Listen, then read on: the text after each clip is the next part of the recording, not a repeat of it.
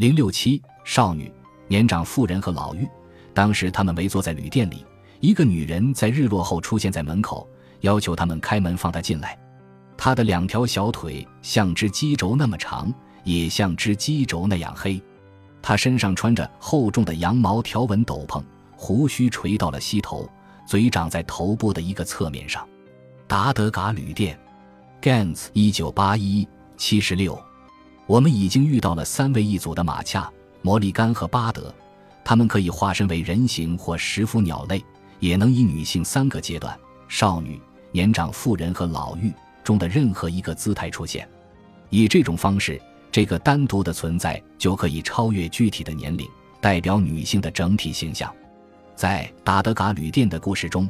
康奈尔莫因被迫招待一个孑然一身的女人而招来了灭顶之灾，因为他身上被下了永远不能在日落后与一个女人单独相处的禁制。他遇到的那个可怕的乌鱼身上有着很多指向其超自然源头的标签。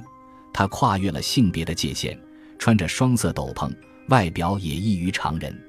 巴德和马恰充盈了储备，摩利甘制造混乱，被剑刺杀的那些人，艾瑞马斯的贵族女儿们。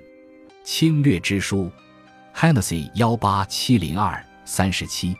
发生在人类统治者和女巫之间的一次非常著名的相遇，或许为现代早期关于变形的童话，如青蛙王子的故事。奠定了基础，它包含在一个非常早的起源神话中，也许早在五世纪就被写了下来。在这个神话中，被叫做尼尔的人民的社群建立了。该王朝的创建者是九个人质之中的尼尔，而他的统治在故事中是以其与装扮成老巫域的主权女神相遇而被合法化的。尼尔和他的兄弟们外出打猎时感到口渴，他们发现一口井，由一个形容可怖的老妇人看守。他向他们提出要用一个吻换取井水的要求，其他的兄弟都吓得往后退缩，只有尼尔吻了他，并和他做爱。在他们结合的过程中，女巫把自己变成了一个漂亮的年轻女子。当尼尔追问她的名字时，她告诉他自己就是主权女神。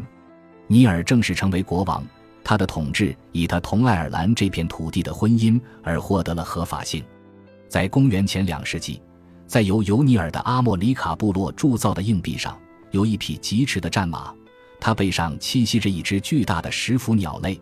这只鸟巨大而又弯曲的爪子刺入它的背部，马的下方是一只状似蝎子的生物和一条蛇，两者似乎都在攻击它。在这个奇怪的场景中，我们很容易看出爱尔兰渡鸦女神的前身。